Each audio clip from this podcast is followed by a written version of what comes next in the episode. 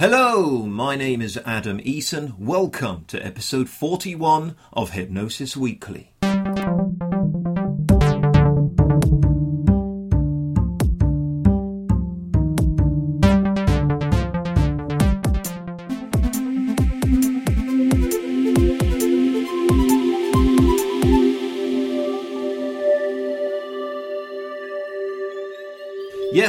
Hello, welcome back, Hypnosis friends. A very warm welcome to Hypnosis Weekly. Once again, in my own highly biased opinion, I think I have a fan dabby dozy show lined up for you today. My thanks to Jimmy Krankie for the inspiration there. So, thanks to me having a very heavy lecturing and teaching schedule in the past month, plus a family holiday. Yep, I dared take a family holiday, and oh, you know the rest, blah blah. Hypnosis Weekly has had a slight absence for a few weeks. We're back now though, and uh, I've lots of great shows coming your way in future weeks. We'll make up for the absence. In a short while, I will be sharing with you an interview with my guest, John P. Morgan. Then I'll be looking at the hypnosis in the news stories, examining the media where the hypnosis has featured. I'm going to offer up some personal subjective commentary on the ways hypnosis is portrayed in the media, but also comment on some of the content of those media stories. We then return with our professional discussion with my guest, John Morgan. We'll be exploring his coaching work and how hypnosis led him there, much more besides. I'll talk about that later. We'll round things off with this week's evidence based hypnosis factoid before I bid you farewell for another week. As I say at the beginning of every Hypnosis Weekly episode, this podcast is something that I want to encompass a feeling of embracing diversity, celebrating the field of hypnosis, and encouraging friendly, professional, enjoyable discussion and debate, as well as doing its best to inform and educate. I do not share the same stance as most of our guests and at times have major differences in approach and leaning, but all are incredibly lovely people who I'd happily talk with until late in the pub, and all of whom, following their time here on Hypnosis Weekly, I have a great deal of respect for. If you have questions, queries, thoughts, or feedback, do get in touch via the Hypnosis Weekly website. All the references made in the discussions, along with related links, are posted at each episode on the website www.hypnosis-weekly.com. You can add your thoughts, comments, and make any suggestions there too. Please do share this podcast on Facebook, Twitter, and anywhere else to help us reach more of the hypnosis community. It's greatly appreciated. So, first of all, today is this week's interview. It's with real great sense of personal pleasure that I welcome John Morgan to Hypnosis Weekly. John is someone I've been fortunate to meet on a handful of occasions. Uh, we've had dinner together, and I've seen him speak on a couple of additional occasions too. Uh, John has a presence that I've that I've always really warmed to, and without a doubt, uh, someone that I find to be incredibly charismatic. These days he is a coach, but as you'll find out later, he came to coaching through his interest in hypnosis. John features and displays his incredible hypnosis skills in one of the head hacking training videos where he engages with a group of people one evening on the streets of London and hypnotizes a number of them, eliciting some great hypnotic phenomena. Uh, the man has wonderful skills that are really brought to life by his presence and charisma uh, that, that I've already mentioned. I'm going to be inquiring about his coaching approach later and we'll explore explore that. For now, though, get comfy, my friends, turn up the volume, sip on your tea, enjoy this week's interview.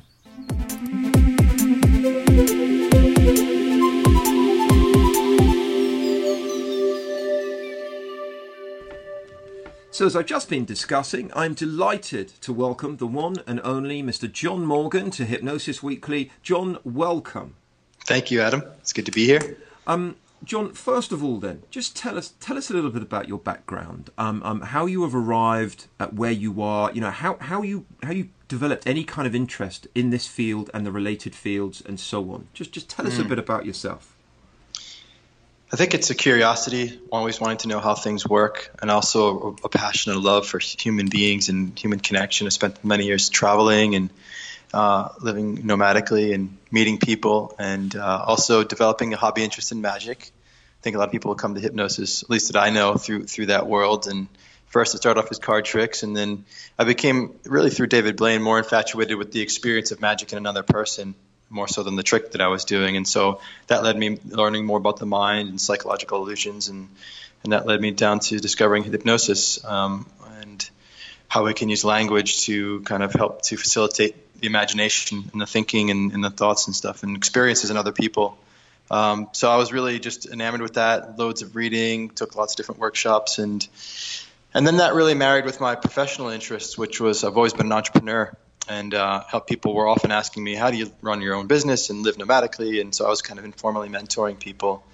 And uh, this kind of infatuation with the mind and, and language kind of married with my my love for helping people to create what they love in their life. And um, so that's where I got into coaching.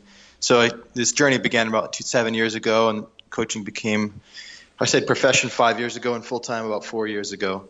Uh, yeah. Uh, so it's all I've been doing for the past four years, and, and I love it. Yeah, and, and we're going to explore that um, in a in a bit more depth with our professional discussion, and I can't wait to do that. Um, um, just just want to steer things quite specifically towards hypnosis for a moment. Um, mm. and, and, I know you've you know you've trained with and you've and um, you've spent some time with people who, who have influenced me and people who, who I have a, a you know a lot of love for. Um, I'm talking about Anthony, for example, and, and some mm-hmm. of those guys.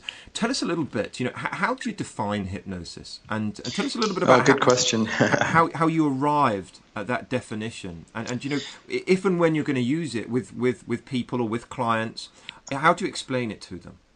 Yeah, well, actually, nowadays I don't even talk about hypnosis, and I don't really explain it to them. It's something that I'm using kind of, you could say covertly, but that sounds kind of insidious. I would say more um, just you know, just silently. Uh, but um, but how how would I define it? That's a great question. Um, let me go back and ask answer like a little bit more about my connection to these the people that have helped to influence me. Like so, James Tripp is my, my lifelong best friend. I would say now we met um, when I first got to London like yeah, seven years ago, and yeah.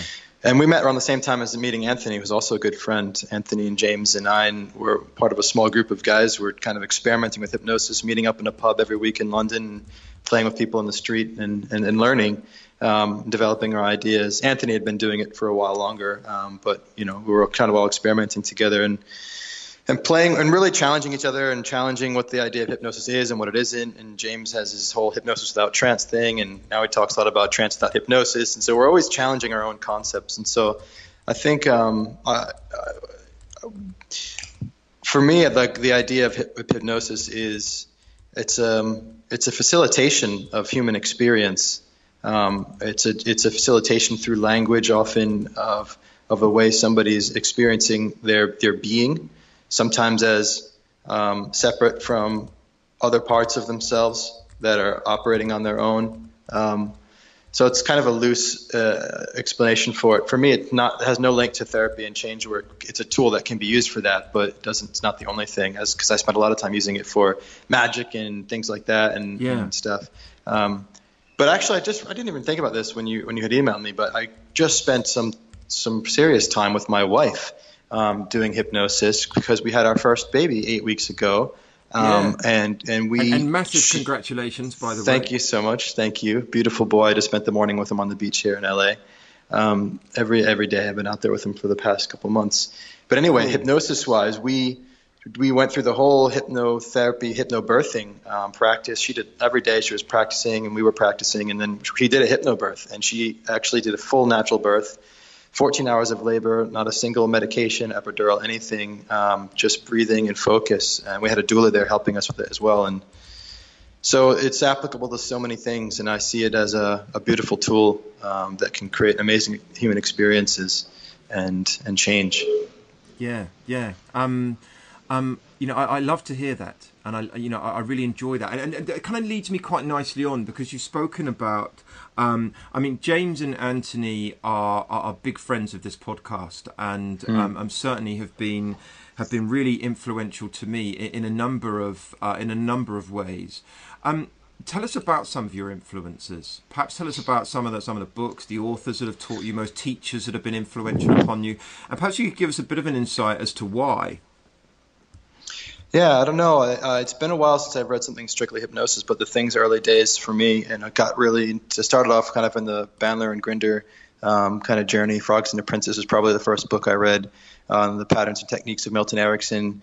And from there, I won myself. I think probably everybody who searched for covert or conversational hypnosis has stumbled across Igor Ledochowski's stuff. And I yeah. downloaded all his original recordings and listened to them religiously. And one of the things that James says about me, which is probably similar for him, that maybe separates me from different things, is like I'm kind of obsessive about actually doing the exercises and practicing language patterns. I used to carry a deck of cards around with language patterns in them and sit for hours practicing them um, you know, inside and then also speaking them to people. So over the course of a few years, I think that really kind of inculcated like a new way of speaking for me, just just in general. I spoke, I changed the way that I spoke, um, and uh, so yeah, Erickson stuff, or just really uh, there was an art and a beauty to the little bits that I saw of his work and and the way he spoke about his work that really turned me on. As I said, I came from magic, right? So the thing that would create a magical experience kind of drew me in.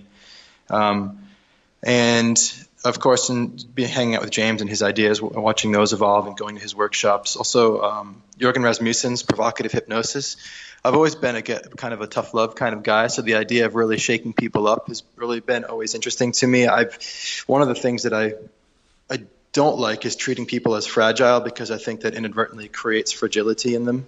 And, and I like mm. the idea where you can be a bit more edgy with people. I'm edgy in my coaching work and I think uh, and so that that kind of turned me on as well. Mm. His work. Um, and what was the other guy? I did a course with another provocative uh, therapy guy some time back. I forget who that was as well. Nick. Sorry to. Yeah, that's what it was. Yeah. So anything, th- those kind of things were interesting to me for a while too. Yeah, yeah. Um, um, so, so with regards to hypnosis, um, you know, I, have seen I've seen you in action, and I've seen you do do some very cool stuff with regards to hypnotic phenomena. Tell me a little bit about some of the more impressive applications of hypnosis that you've directly witnessed, John. That I've witnessed. I mean, yeah. just some of the coolest stuff. I mean, it's just it's it, magic stuff that you can do with hypnosis is so fun and amazing. I mean, the most amazing thing is my wife's birth. I mean, come on, the, to be able to go through 14 hours of labor in the Western world where there's so much fear in people about the process, and to just breathe a baby out. I mean, that was it's incredible magic and I you know I owe it all to her I didn't do anything really but um, just just awesome but um, when I was hanging out with Anthony and um, I'm on one of their DVDs featured yeah. the, the Trilby connection and yeah. just roaming around town and uh, you know finding a bunch of people in the street and it's not like you go into a hypnosis uh, they're coming to a hypnosis show where they're kind of prepped for it and then you're selecting from a large audience of the people that are most uh, open to to suggestion and willing to go along with with the with the hypnosis you know, the creation, but going into like a group of four or five people hanging out in the street and just starting to create hypnotic experience. I, you know, it starts the moment at hello for me, the hypnosis journey, and all sorts of funny things. People forgetting their names, people forgetting how to count.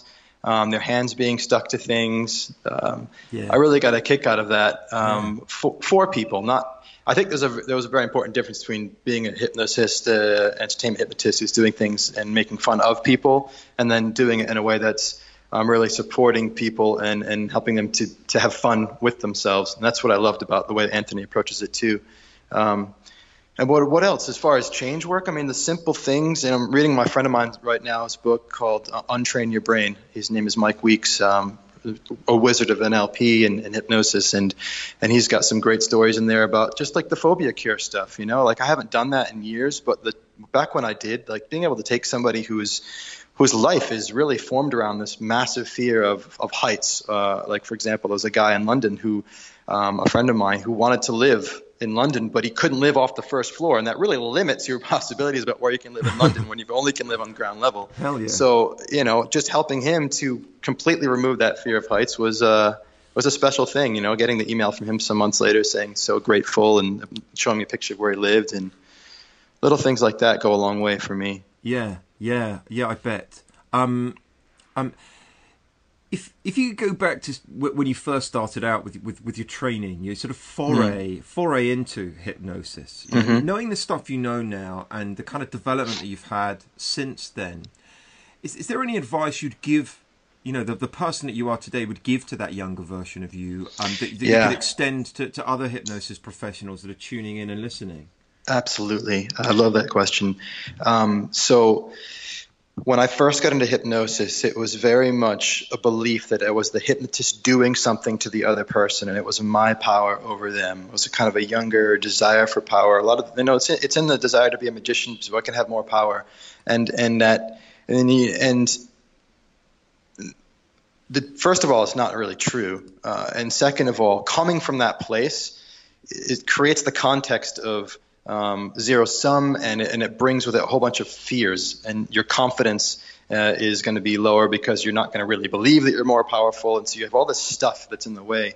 And so for me, the biggest shift has been my shift in orientation from trying to have power over people to empowering people, to yeah. you know, br- bringing power to people. And so now, when I go into anything like a hypnotic experience or I'm coaching somebody or something like that, um, anything that I do, it doesn't take confidence to to overcome the fear of maybe I'm not powerful because everything that I'm doing is is like I'm trying as hard as I can to carry you. Every word that comes off of my mouth and every language pattern that I use and everything that I try to do without you even seeing it, it's not so I can deceive you so that I'm more powerful than you. It's so that I can help you to achieve something in this particular moment. Uh, an experience, a way of understanding, a way of seeing, so that when you see that, experience that, understand that, it might open up new choice for you in your life. And so to simplify, to, to sum it up, really it's that switch in orientation from I'm doing this to you to I'm helping you to do this yourself. And that little difference for me gives me so much more freedom and space to um, to be bold yeah. and, to, um, and to act. I have such a smile on my face now, John. Um, um, Great. Not, not, not just because I'm still excited about the fact that I'm chatting to you, um, um, but but because um, th- this is music to my ears. There's absolutely music to my ears. I love I love that shift, and I love the understanding. It, it, you know, also. Um, um, you know, with, with my own the way in which I conceptualize hypnosis myself, it's you know this is something that that essentially you are doing, and I'm helping create a construct and a framework and a context and and so on. Um, mm. But how wonderful to ignite self-efficacy within somebody. You know, I'm, mm. I'm helping you to do it.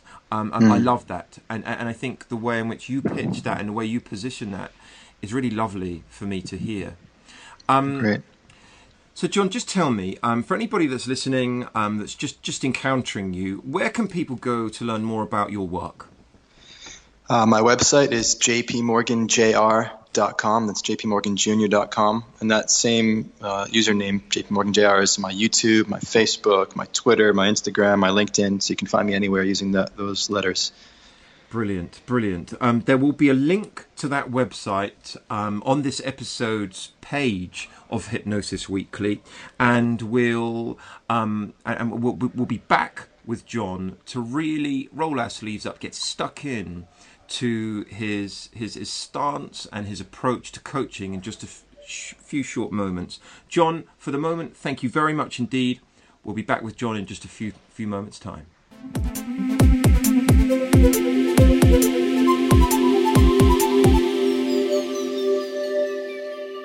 I really enjoyed that. Um, we'll be back with John, as I said, for our professional discussion shortly. Um, once again, a slight sideways step to our usual hypnosis in the news, more of an opinion piece of my own that's um, that's been that's been stimulated and um, inspired by something that I read in the in the news in relation to hypnosis, and it was really just posing the question are hypnotherapists aware of the diversity within the field of hypnotherapy? And i.e., is there more than Erickson versus Elman, for example? And I recently quoted um, um, George Bernard Shaw. If all economists were laid end to end, they would not reach a conclusion. There were times at the early stages of my own professional career as a hypnotherapist Well, I would suggest that the same is true for hypnotherapists and the field of hypnotherapy in general.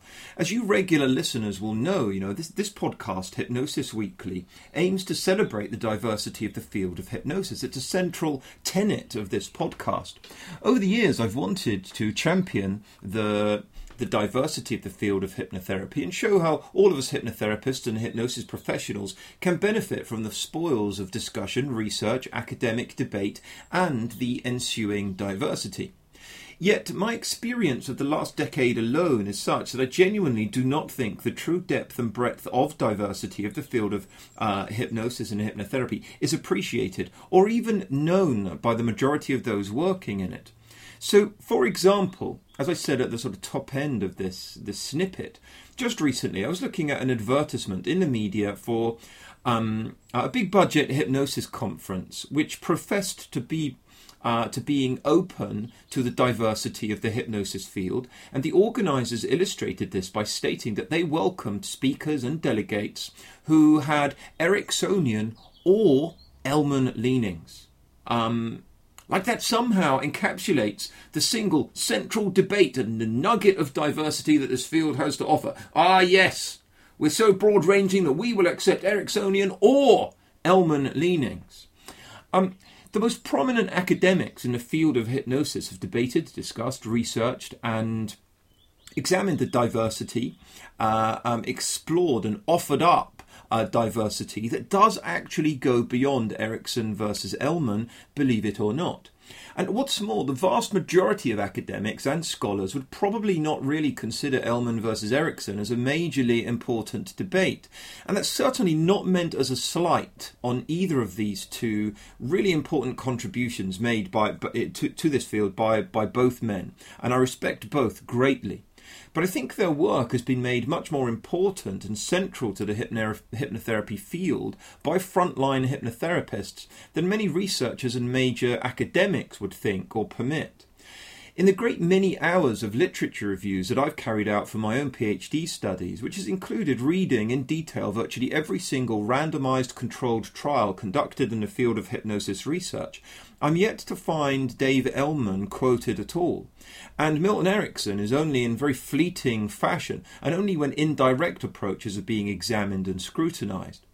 Also, if you visit the vast majority of online hypnosis forums, everyone within them, in very general terms, tends to agree with the main tone or central thought process of those who run or own the forum. If you have a majorly dissenting perspective, even if you argue it effectively and considerately, it's often met with hostility, and there's a strong likelihood you'll not be welcome to return.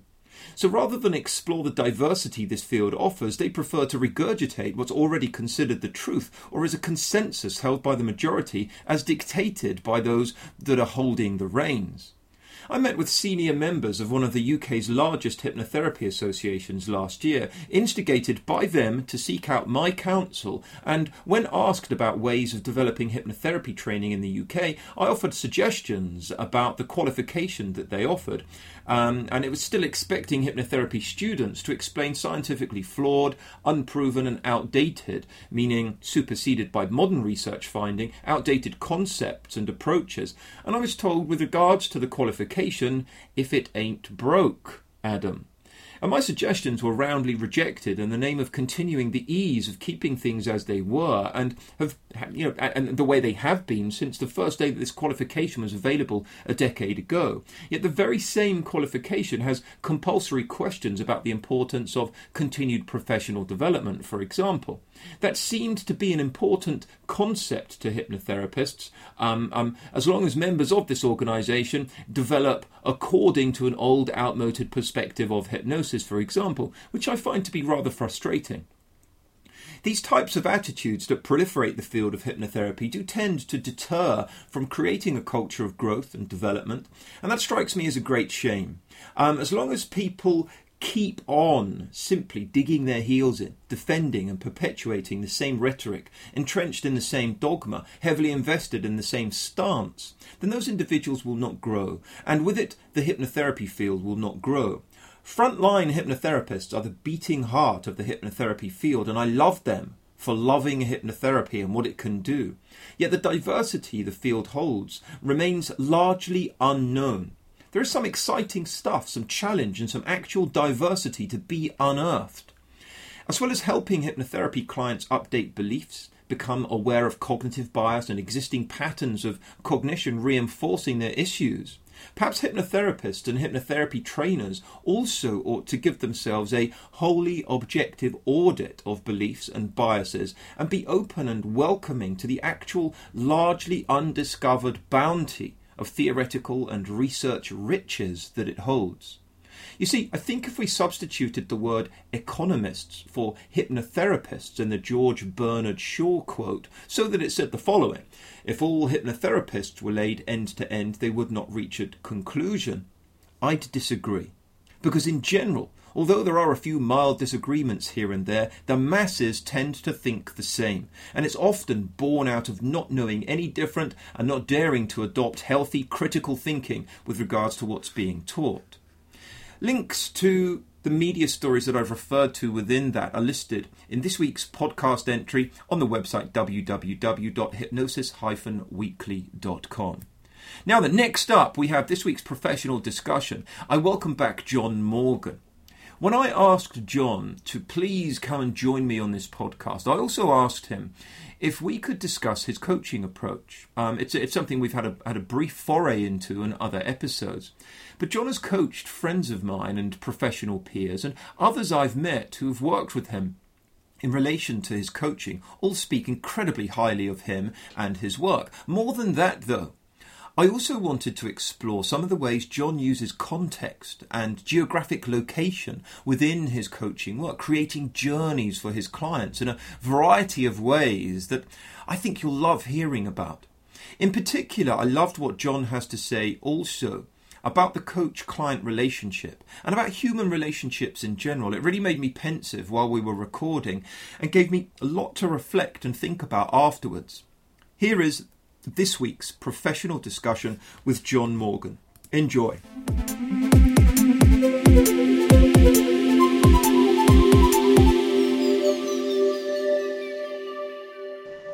So I'm back now with John Morgan, and um, um, today I was really keen to to sort of speak to John a little bit and see if we could just explore his current work. I've uh, been fortunate enough to encounter a number of people that have benefited not just from coaching directly with John, but also the influence of his writing and the way he communicates about coaching and, and influences other coaches. And so it made a lot of sense for me to, to really want to talk to him about that today. Um, um, first of all, John, could you just tell us a little bit about how you got involved with, with coaching and, and really what, what sort of drew you in that direction? Mm. Yeah, well, when I was uh, studying in NLP and hypnosis and stuff, I kind of stumbled into a weekend seminar in NLP that, and they were talking about coaching. I didn't even really know what it was. Um, but I heard this, heard it, people basically helping people uh, to achieve things in their life, and I was like, I, what kind of, I can do that. I was doing it informally anyway, people kind of mentoring people that were asking me for help, uh, entrepreneurship wise, and to be honest, I also was hanging out a lot of magicians, kind of geeky guys that weren't really comfortable talking to women, and I ended up like helping a lot of them get more comfortable and confident talking to women. And so my first foray into coaching was actually in relationship dating. So I worked with both men and women in London, helping them to connect and create relationships. Um, and well, at that time, I was kind of really focused on being the antithesis of the whole pickup artist community. I was really focused on character development and similarly to what I was talking about before with hypnosis, coming from a place of giving and serving instead of a place of trying to have power over people. Um, but from there, just naturally, the coaching evolved out of relationship stuff into what I was best at, which was living from a place of truth and passion and creating a life um, that you love. And so I started working with entrepreneurs and um, people that want to start their own business. And um, that's basically what I've been doing for the last four years now. Yeah, yeah. And, and, your own your own coaching, your own approach to it do, do you have a particular kind of leaning or a stance? Does it does it follow a, a particular philosophy? Is it something that's an amalgamation or your own take on something else? Could you tell us a little bit about what sort of underpins it? Yeah, it's it's it's it's only now that I'm starting to become conscious of what the theme is or the kind of the underpinning. Um, because it's certainly a mix. I've just curiously explored so many different things: Eastern mysticism, you know, Western religions, every type of uh, philo- different types of philosophies, and um, and different behavioral change modalities and, and, techniques and things like that. So it certainly is a mix. And uh, I would say today that it's mostly an embodied, intuitive, unconscious confidence that I just show up and I just bring as much space and silence as I can, and I just trust whatever arises from within me. Within me.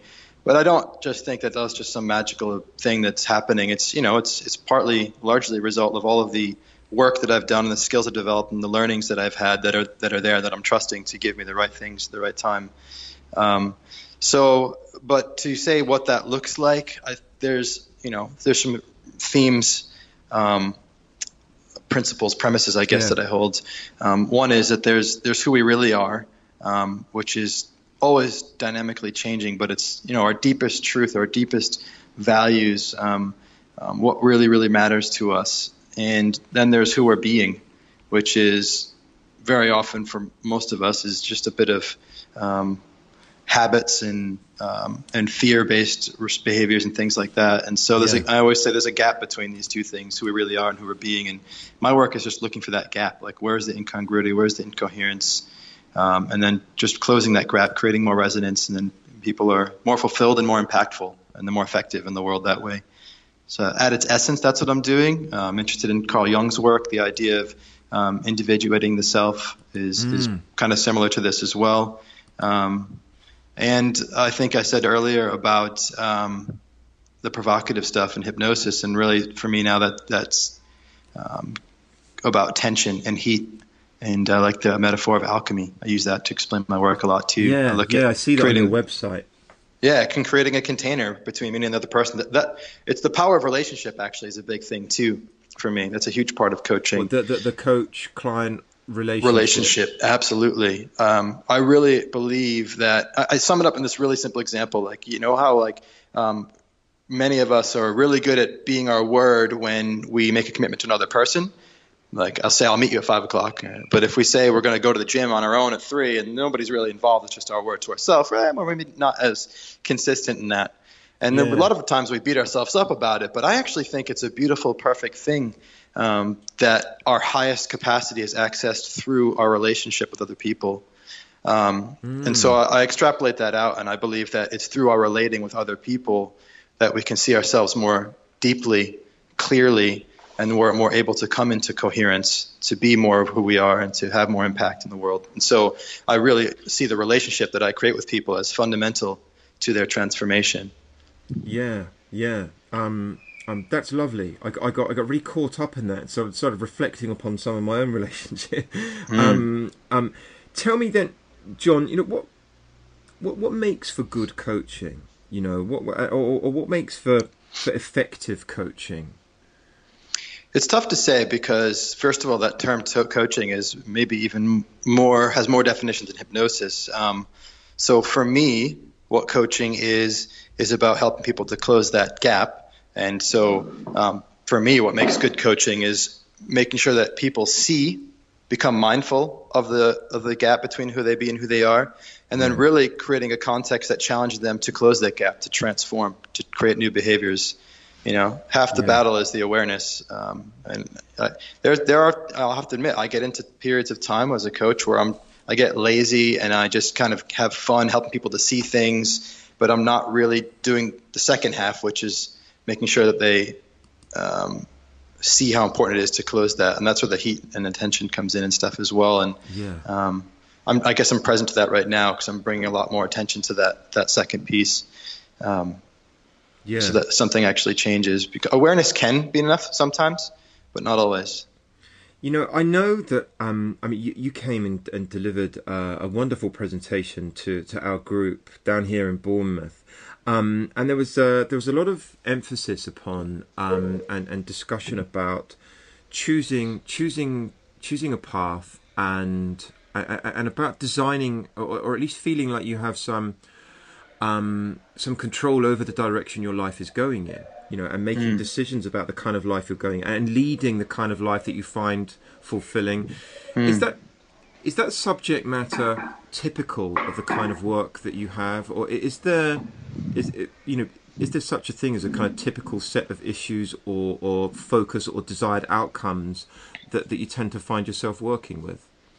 Yeah, it's that's been a core thing since the beginning. So when it was about relationships and dating, it was about like what is it that you really want? What's your truth? Stand for that. That's more attractive. And then it, it became focus of my work was on living a passionate life, and I had a lot of people that were leaving corporate to go do what they loved or um, to just follow a dream that they always had, and it was more fulfilling.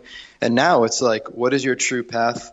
Are you walking it? Because when you do, that's how you create the most impact in your organization. That's how you're going to make the most sales. That's how you're going to create the most clients. That's how you're going to lead the most effective company.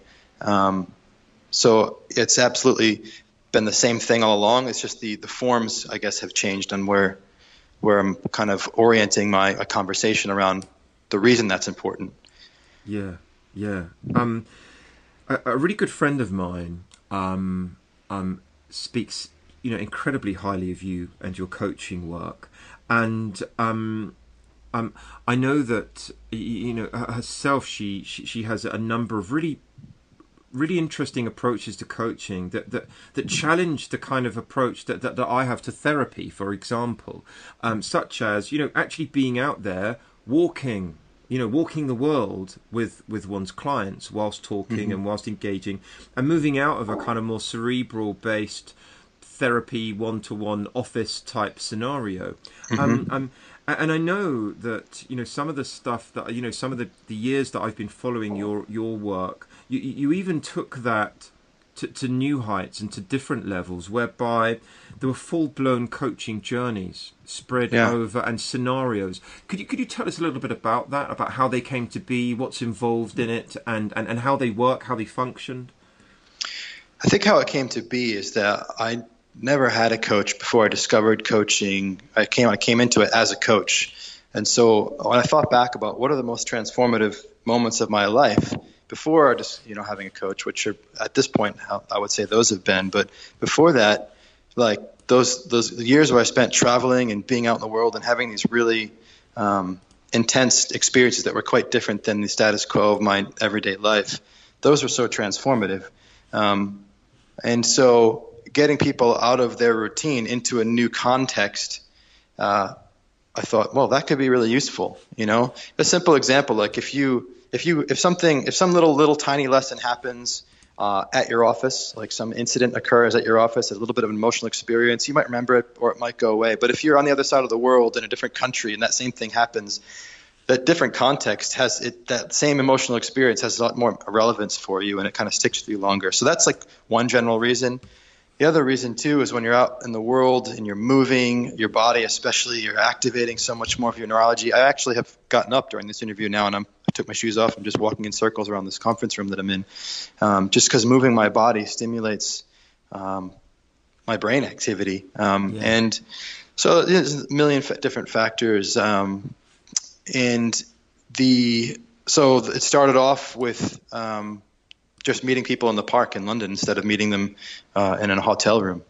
And then, oh, if we go for a walk for an hour session, why not go for a walk for a day? And I started meeting people in the South Downs and doing walks um, along the cliffs there. And, you know, then as soon as you start doing it, just there's serendipity occurs. You know, there's uh, yeah. a cloud will come at just the right time and block the sun, and, and that will integrate its way in, or a horse will appear, and that will be uh, become a metaphor for something in the conversation, or or take the conversation in a new direction that serves. And um, so, and then I just kept. So since it was working, I just kept extending it, and I started. Um, also, really, I forget to mention Judy Rees and clean language. That was a big part of my um, education too back then. Yeah. And so the idea of metaphors um, and um, and how much they're a big part of our language. Just started lit- listening to them and, and, literalizing them.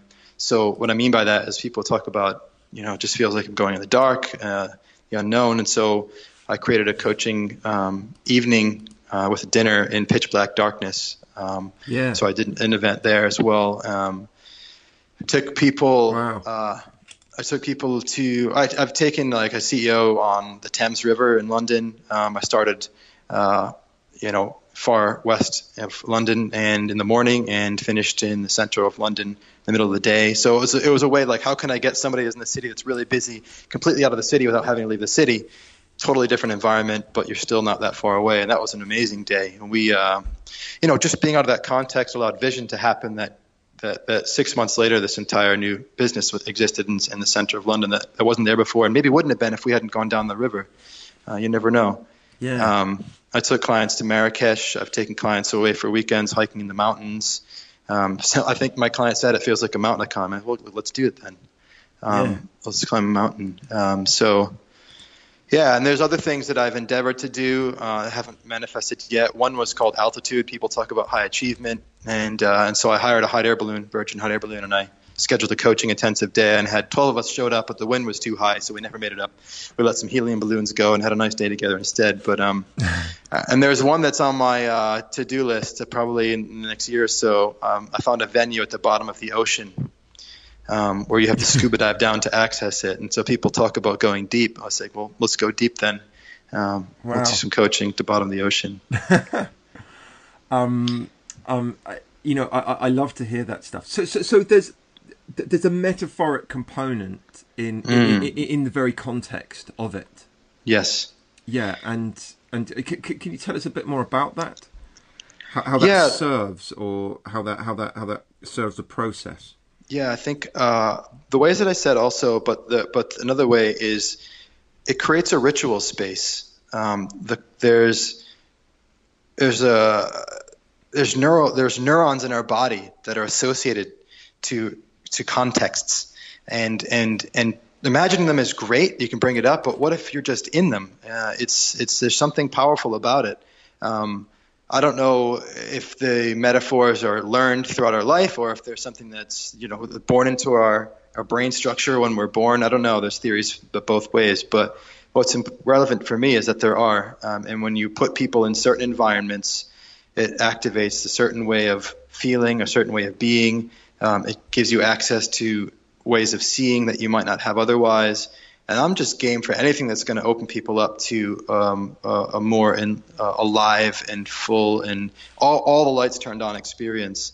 Um, even when I do an event, like I came to London, I come to London a couple times a year and do events, and I came, um, I don't know, like last year, and I did one, and I want to do uh, an event called Love, Love and Power. I want to talk about how power, just basically what I was talking before, power doesn't have to be over people; it can be for people, um, and, and it can come from a place of love. And and I wanted to do it in a unique and different environment. And I found uh, St. Ethelburga's tent uh, is a tent in the back of a church in the center of the city of London, and you're surrounded by this huge, uh, imposing like skyscrapers, and you're in this Berber tent that was actually like made in the Middle East and shipped in. And yeah. we're sat in a perfectly round circle, and all the windows have the word peace on the window, and and there's music playing, and it's just that's and everybody sat kind of on these nice soft beautiful cushions in a circle. And when you sit down in a space like that there's a there's a sense within you that something important is about to happen. And and actually that that brings me back to the coaching relationship and the way that I do coaching. I bring a brevity not a brevity that's the wrong word. What the heck do I mean? Brevity means short. I mean a gravity like a like a like to my coaching uh, relationships and conversations where I, I, hold a lot of seriousness around them. Um, and, and, the reason I do that is just for like this tent because it, people bring their attention and their intention to such intensity that that sets the foundation for transformation. Yeah. That's actually maybe half the work, maybe more. I don't know, but um, yeah, context is huge. Yeah. Yeah, yeah, and, and so do, do you think that as a result of the context and the change in context, for example, and the the the, the, the gravity, as you say, with regards to, mm. to, to, to what the context permits, enables people to, to create change more effectively? Yeah, I think so. And let's look at change in two different ways too. We'll talk about some unconscious behavioral habit that they have, yeah. um, uh, changing that, and then there's also the changing somebody's um, life in in the way of a reference experience that they go back to consciously and informs their choices.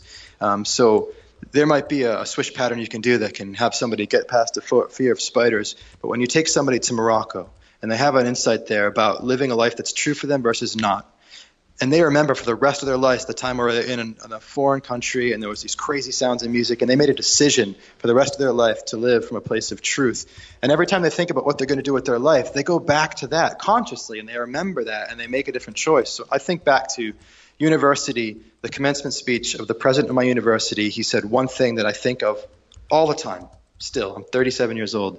He said the only constant is change and it wasn't like he did some mm. unconscious behavioral pattern switch. It was a moment of experience that, that, that informs my entire life.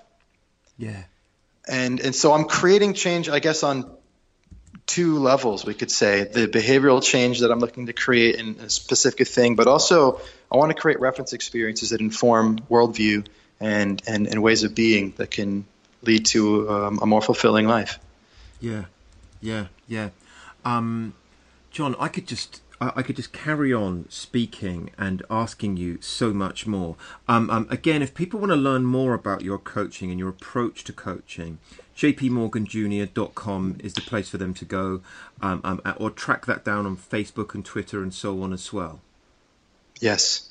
Yeah. Um, um, um, thank you ever so much for being so generous with both your time and with with with sharing as you have been um, um, we'll, we'll, have to um, have you back at a future date to talk about other things as well and, and, and, and how your ongoing journey with hypnosis is going.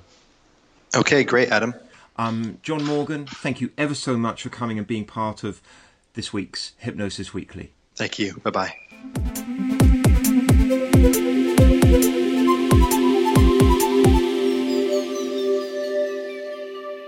Thoroughly enjoyed that discussion. Some fascinating information in there. I also think that if you listen back to how John said thank you and bye bye, thank you, bye bye, um, he sounded a bit like Batman, didn't he? You know, I think he is Batman. I think John Morgan is Batman. All the evidence points to it. Um, there is a link to the website of John Morgan over at this episode's page of the Hypnosis Weekly website. So, our evidence based hypnosis factoid of the week is that in a study conducted by Eva Banyai, 1991, she built upon her studies with Ernest Hilgard back in the 1970s and showed that hypnosis is not a sleep like state. And that is our factoid of the week that hypnosis is not a sleep like state. This study also showed, however, that hypnosis and relaxation are not correlated, they're not dependent upon one another. That is, you do not need to be relaxed to experience hypnosis. In the study, stationary bicycles were used for study participants to raise their metabolism. They were then hypnotized and proved to be just as responsive as if they were relaxed. They were able to prove that the benefits derived from the hypnotic suggestions could not have been derived through relaxation, for example. Um, so you don't have to be relaxed, you know. You don't have to throw a crochet blanket upon someone, adopt a Hush FM DJ voice, and throw on a load of whale music in order for people to be involved with hypnosis, you know. And a big hello to all you truckers out there. But you know, for me, more than that, you know, this is great news for anxiety clients, isn't it? You know, these are these are people that are convinced they cannot relax and maybe put off by a hypnotherapist telling them you have to relax, for example, in order to be hypnotized. The great news is they do not have to relax. Um, um, as you may be aware, I run several marathons each year as well as ultra marathons, and I use self hypnosis during those events. You know, overcoming pain and uh, uh, you know motivating myself and so on.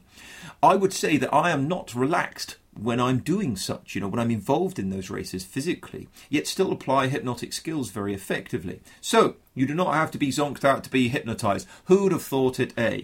And there's a link to that study over at uh, uh, over at the Hypnosis Weekly website. Um, okay, we're, we're just about through. I do have many more exciting guests that are welcome to Hypnosis Weekly in coming weeks too. We've recordings from already in the can. We've recordings uh, from guests based in Germany, Switzerland, Canada, the US, and right here in good old Blighty. We'll be discussing, debating, celebrating, and above all, remaining friends. And to repeat, all the references made in the discussions, along with the related links, are posted at each episode on the Hypnosis Weekly website www.hypnosis-weekly.com. Next time out, I welcome the hypnotic force that is Jason Linett. Hailing from Virginia in the US, you'll love what he has to say. I absolutely welcome your thoughts, comments, suggestions, questions. Please do message me or add them on the Hypnosis Weekly website, and I'll make sure they are addressed, answered, and explored accordingly. Please do share this podcast on Facebook, Twitter, anywhere else online. Really help us reach the hypnosis field. My thanks again to John Morgan. My thanks to you for tuning in. My name is Adam Eason, and this has been Hypnosis Weekly. Until next time, goodbye for now.